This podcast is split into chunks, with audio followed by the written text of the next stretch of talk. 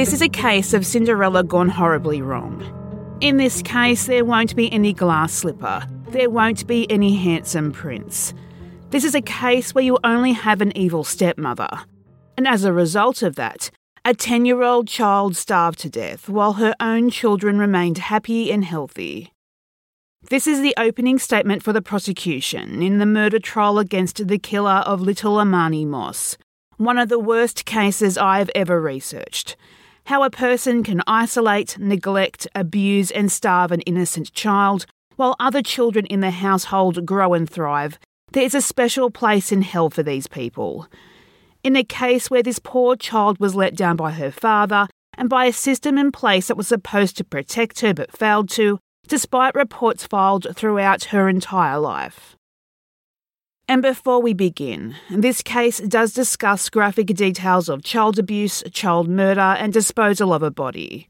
While I always try to be respectful to the child and remaining family, this episode is very much a difficult listen. It may not be for everyone. Listener discretion is advised. This is Emani's story.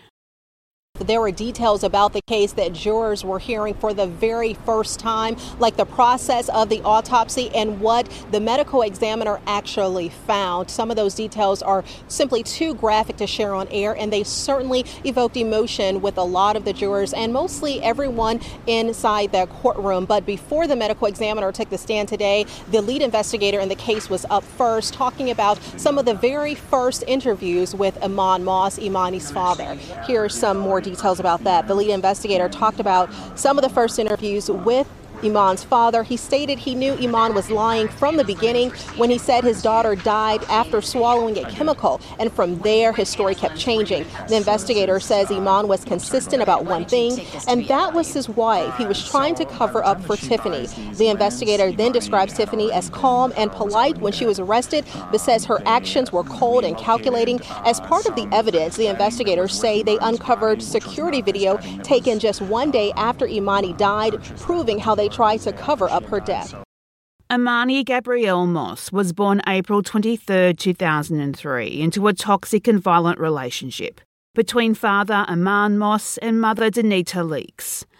Denita was deep in a long-standing drug addiction, and by the time little Emani was only one year old, it was clear her life would not be happy and without drama. The Georgia Division of the Department of Child and Family Services first made contact with the Moss family before Emani's first birthday. The report stating that Emani was not being properly cared for and was being denied food. But D C F S deemed these allegations unsubstantiated and closed without further investigation. Only several months later, the D C F S would again become involved. Her father, Iman, was arrested in early two thousand four on charges of battery and cruelty to children after beating her mother, Denita, in front of the infant. This would result in Iman serving jail time and Denita signing away her parental rights. Emani would spend the next three years with her paternal grandmother, Robin Moss.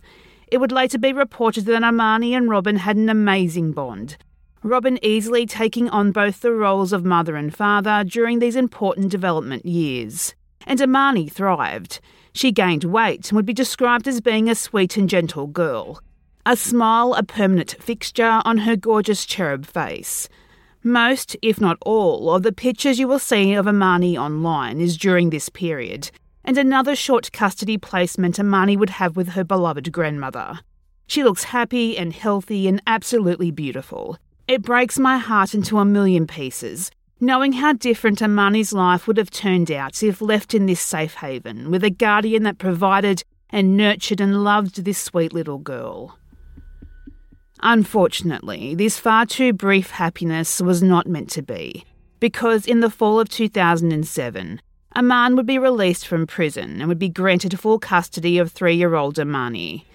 Danica and Robin would both fight for custody of Emani.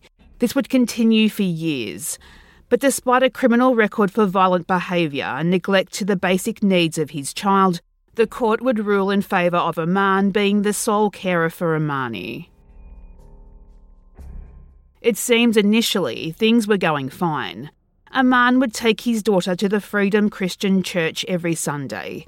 This would be where Eman met preschool teacher Tiffany. The two would marry in July of two thousand nine, and they would go on to have two children themselves, a daughter born in two thousand nine and a son born in two thousand ten. Eman working two jobs to make ends meet, meaning he really didn't spend much time with his family during the week. Weekends he would be the primary caregiver whilst Tiffany had some me time, and she would go out with friends and spend time with extended family. Eman would later claim at trial that on weekends when he was in charge of the children, Emani would eat a lot. But behind closed doors, things were not going well for little Emani. It wouldn't be long until the abuse would start again. April two thousand eight, Child Services investigated claims that five-year-old Emani was suffering from, quote, emotional and psychological neglect, unquote. And in December of two thousand eight, D C F S received a tip asking them to look into claims of inadequate care and possible sexual abuse. But like with the first report in two thousand three, these allegations were dismissed as unsubstantiated, and the case was closed in the eyes of Child Services. It seems that Emani was a point of contention in the Moss household. Tiffany almost resented Emani being in the family. According to later reports, Tiffany would bathe her two children with gifts and the best clothes and home-baked goods, whereas she isolated and starved her stepdaughter. It's not clear what in particular Tiffany had an issue with. Not that anything would make sense or be an excuse. There is nothing Emani could do as a five-year-old or even at ten years old, when her life ended, that could justify how she was treated. But Tiffany would regularly message Eman at work, complaining that Emani was constantly misbehaving, again isolating and ignoring Emani, and instead she focused and gave love and attention to her own two children. This would quickly escalate into something far more serious in March of two thousand ten. Um, do you recall where you were interviewed by the Gwinnett County Police Department in regard to an issue with Emani? Yes. Tell the jury how that, how you found out about that and how that happened. Um, I was at work and um, I get a phone call from, a, I think, a detective. I can't remember her name, but I know I got a phone call from a detective saying I had to come to the police station.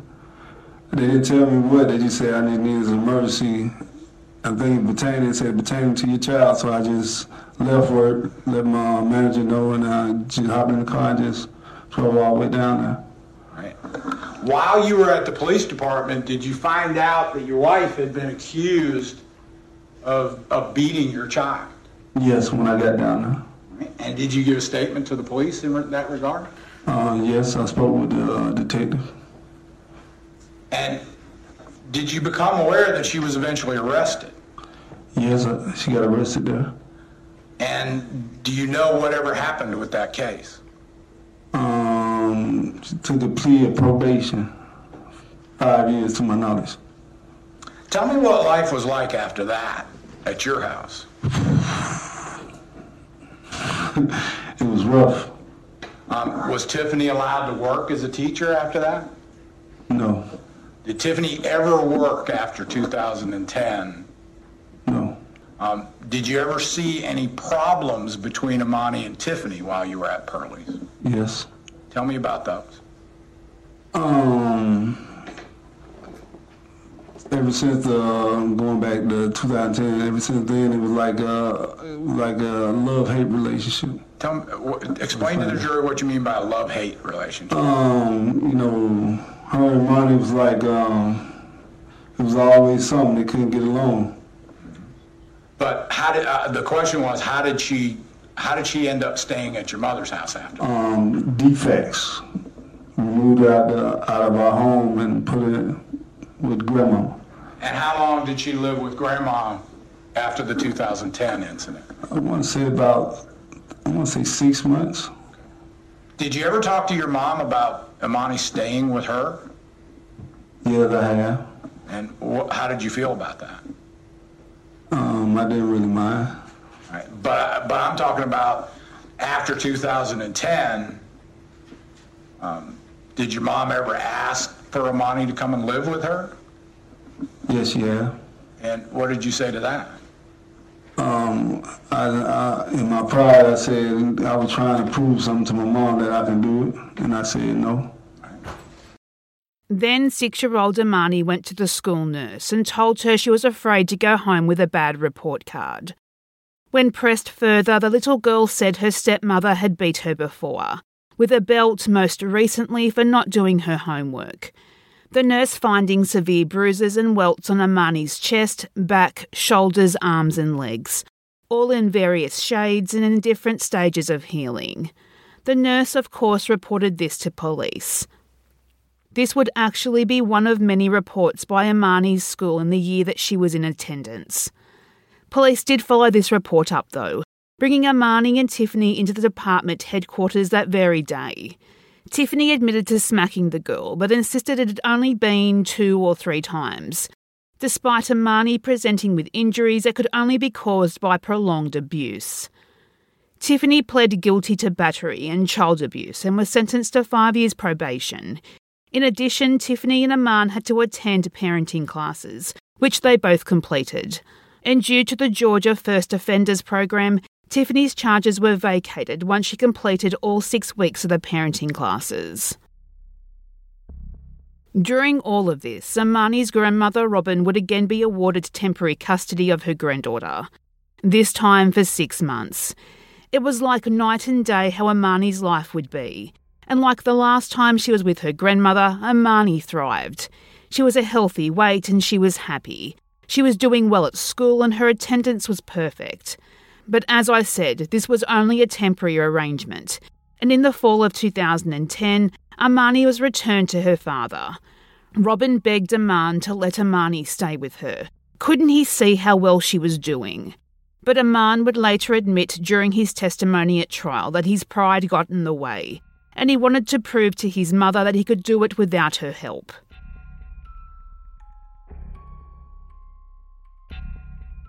I wish I could say that life got better for Emani back at her home, but her health and well-being, it only deteriorated.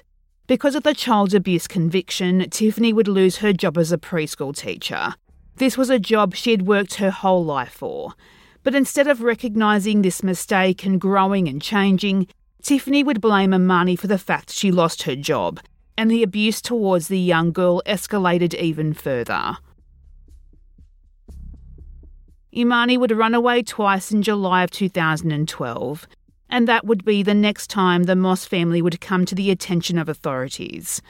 The first time, Emani would run into some local businesses begging for help, desperate for somewhere else to stay so she didn't have to go back home. And the second time, police would find Emani at one a.m, hiding in some nearby bushes, where she would tell police that that was where she wanted to live. That she didn't want to go back home because her stepmother tied her up with belts, beat her with curtain rods and put her in cold showers. Remember, Emani is only nine years old at this point. This is also heartbreaking how many times Emani found the strength and bravery to ask for help. Asked who should be trusted adults for help, only for these pleas to be ignored and shut down. It literally breaks my heart. Now, of course, when questioned by police, Tiffany denied all of this. She would say Emani was acting out because she was jealous of her and her father's relationship, that she was jealous of sharing attention with her siblings. And because there was no evidence of any of this actually happening, it was Emani's word against Tiffany's. No charges were ever laid.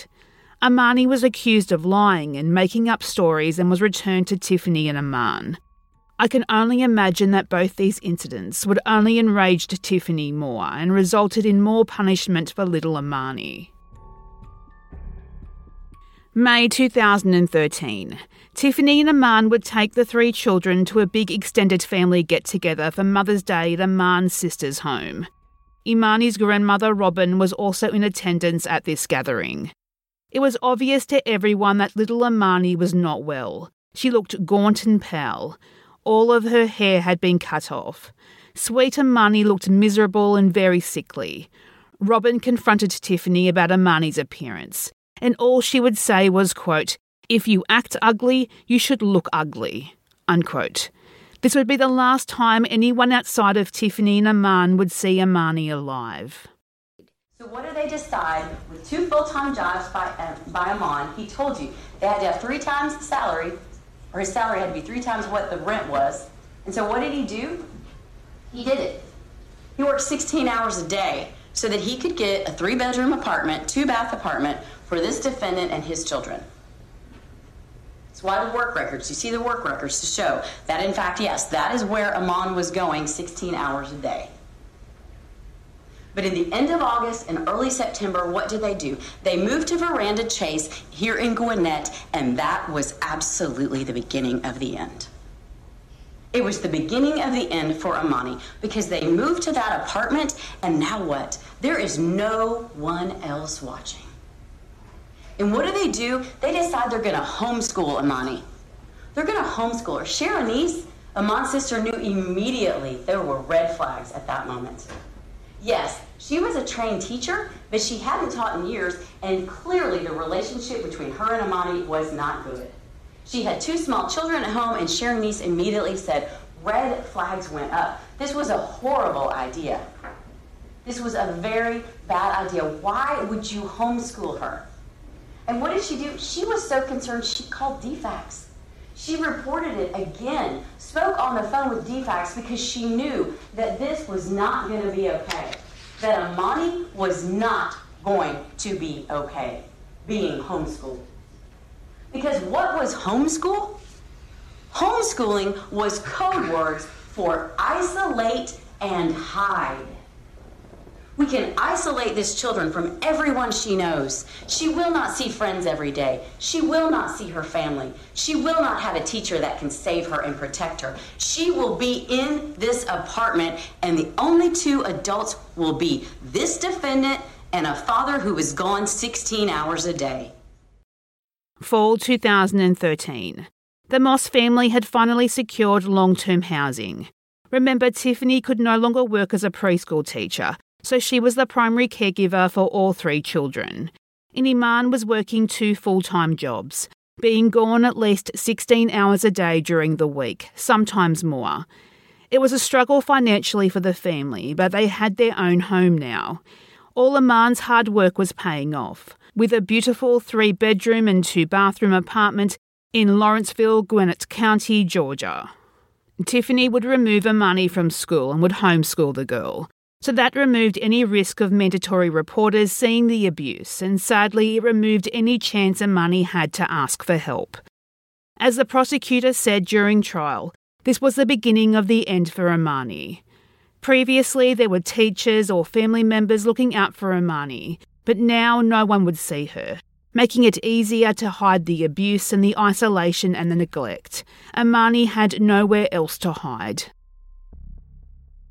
After this point, it has been reported that Emani would spend her days locked in her bedroom, left to waste away in her own filth and waste. She was being deprived of food and water. At least twice, Tiffany sent pictures to Emani at work of meals she had cooked him and their two children, who were happy and well looked after. The smells of home-cooked meals that would have wafted into Emani's room must have been torture for the hungry girl. At the time of her death, the medical examiner believed Emani had not eaten for at least twelve days. twelve days. I cannot fathom how you could do this to a child. In one incident not long before her death, Emani was so hungry, it was claimed she tried to get some food from a pot on a stove, pulling it down on herself and burning her chest and stomach. These were second to third degree burns. However, a text to Emani from Tiffany would claim Emani received these burns by getting into a too-hot bathtub. So who knows really what happened here? Honestly, any version of events from either Emani or Tiffany are questionable, to say the least. What we do know for certain is, though, Emani did not receive any medical treatment for what would have been extremely painful burns.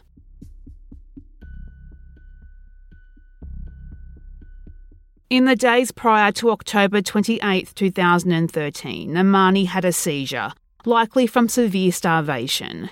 Tiffany told Emani they could not take her to the doctor because of the condition Emani was in. Emani was placed into her bed where she was too weak to move, lying in her own waste where she would die. Emani's tiny body finally giving out after years and years of abuse, at only ten years old. According to court records, Eman would claim his wife called him on October twenty-eighth, two thousand thirteen. She said she had found Emani dead on the bedroom floor. Eman would claim he told Tiffany he wanted to call nine one one, but Tiffany said no, that if they did report Emani's death, they would lose the other children. Remember, Tiffany was still on probation from the child abuse charge, and if they reported Emani had died, well, it would be obvious she was malnourished and D C F S would remove their other children. Tiffany came up with a depraved plan that should anyone ask, they would say Emani had simply run away again. And Eman would agree because, quote, I was trying to fix a problem that couldn't be fixed, unquote. When Eman returned home, he would find that Tiffany moved Emani to the bathtub. It was clear she had died. Emani was so emaciated at this point she had no muscle tone, weighing only thirty-two pounds at the time of her death, the size of a toddler. She weighed less than her three-year-old brother. The average weight of a healthy ten-year-old is around seventy-two pounds. The medical examiner, Doctor Michelle Staffenberg, would later testify in court, quote, she was more or less skin and bones. Her face looked very thin to me, unquote. According to Eman, he would then wrap his daughter in blankets and place her in the computer room. This is where she would stay for several days, while the family went along their normal routine. Eman would say that during the few hours he was at home, he would spend the time in the computer room with his daughter's remains grieving. At some point, it was decided that they needed to get rid of Emani's body, Eman alleging it was Tiffany's idea to cremate the remains. So Eman heads off to Walmart, buying a galvanised steel dustbin, bin bags, charcoal and lighter fluid. And at four a.m. November first, two thousand thirteen, Tiffany and Eman bizarrely and horrifically put Emani wrapped in blankets as well as their two children into the car and drove to a rural area to hide what they did. And because at this stage, obviously, rigor mortis had set in, so they actually had to bend and break Emani's brittle bones, duct taping her legs and arms into a position in order to get her inside the trash bin. They threw the charcoal in and sprinkled in the lighter fluid and set the body alight. Having this made-up funeral, I guess, with these babies watching on. I cannot, I have no words. What the hell was going through their heads, exposing more innocent children to even more horrors? And they all just stood there watching the flames, until about an hour, realising this wasn't working, that the fire wasn't going to burn the remains. They placed Emani still in the garbage bin back into the back of the car and they drove home. It would be another twenty-four hours of the family just going through their normal routine of housework, arts and craft and homemade cookies, and Eman going to work, before some common sense takes hold. Eman cracks under the pressure and the stress, I imagine. He is now suicidal. Possibly it's hit him now what he has actually done, the magnitude of what's happened. On November second, two thousand thirteen, Eman calls nine one one saying that his ten-year-old daughter has died and he was going to take his own life as well.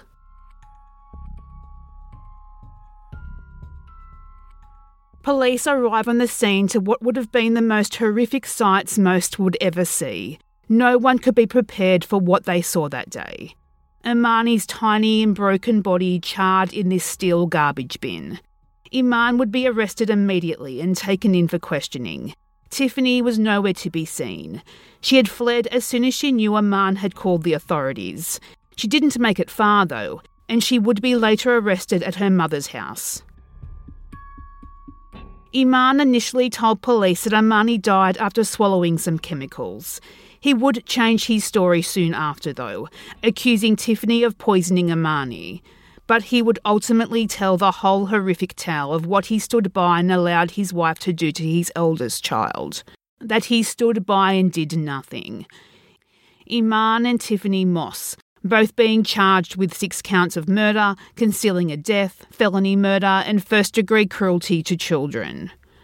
two thousand fifteen, both Eman and Tiffany were offered plea deals, in which if they pled guilty, They were to receive automatic life sentences and avoid possibly facing the death penalty.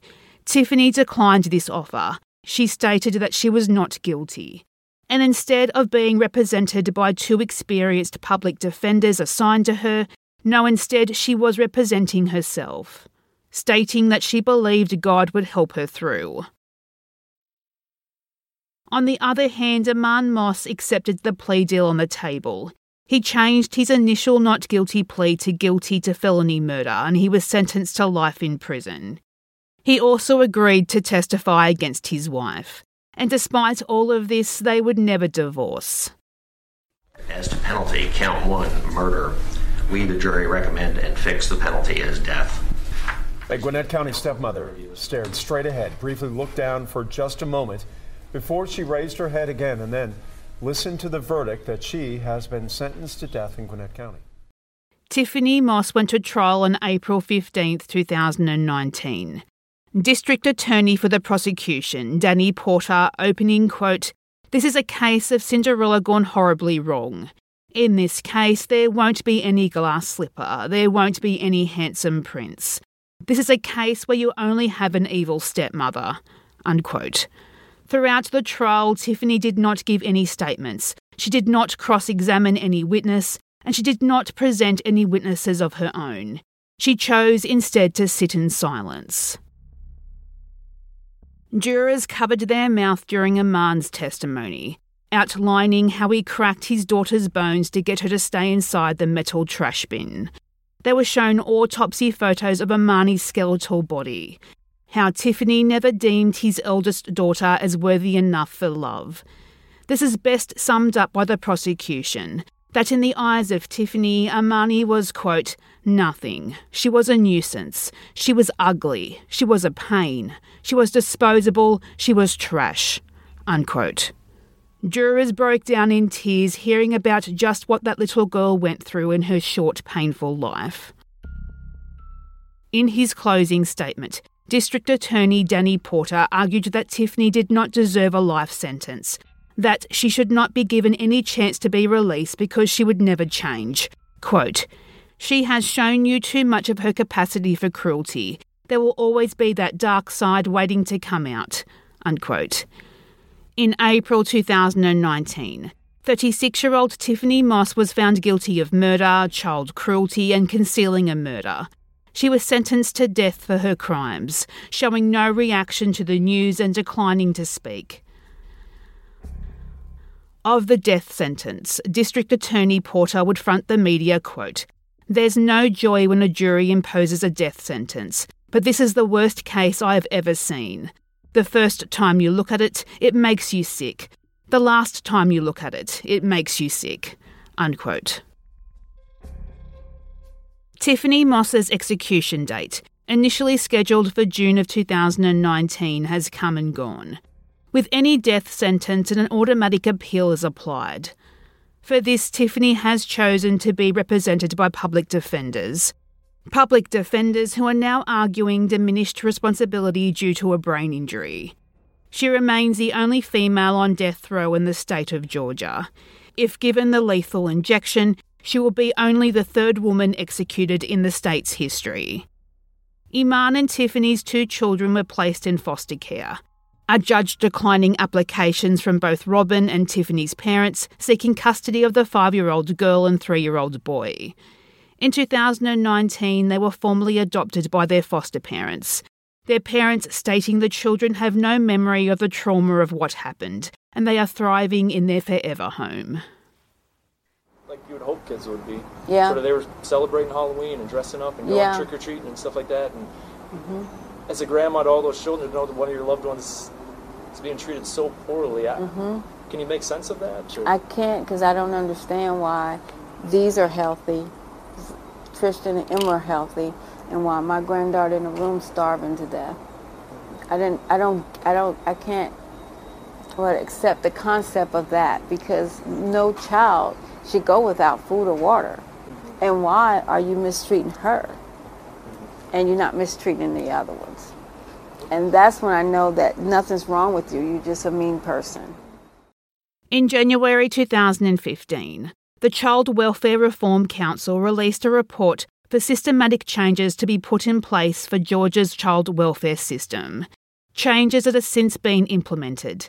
These include deeper investigations into allegations of abuse and changing how it assembles maltreatment reports, new case managers being hired to reduce caseloads, agency workers no longer having the delegation on whether reports warrant full investigation based solely on information gathered over the telephone, and no case to be assigned as less serious or low priority status until the child who allegedly had been abused being spoke to and viewed in person.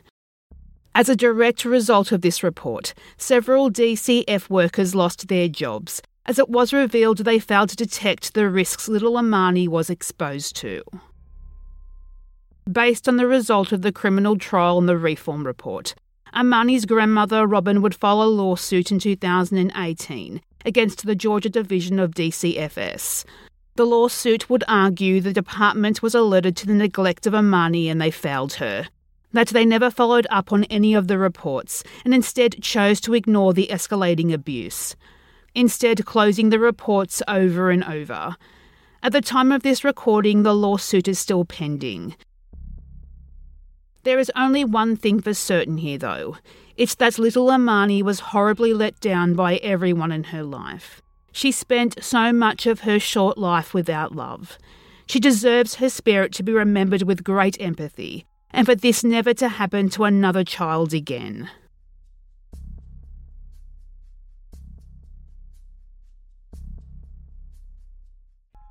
If you have your own thoughts and theories on the case we discussed today, or any case we talk about on Stolen Lives, please search Stolen Lives on Facebook, like the page so you don't miss an episode, and join the discussion group to talk about your thoughts and theories. You can also talk to us on Twitter, search lives underscore stolen, or on Instagram, Stolen Lives Podcast. If you like what you heard today, we would appreciate it if you share this episode on your social media of choice, and subscribe and leave a positive review on your podcast app. Today's episode was researched and written by me, Ali. Hosting and production was also by me, Ali. Music is by Myuu.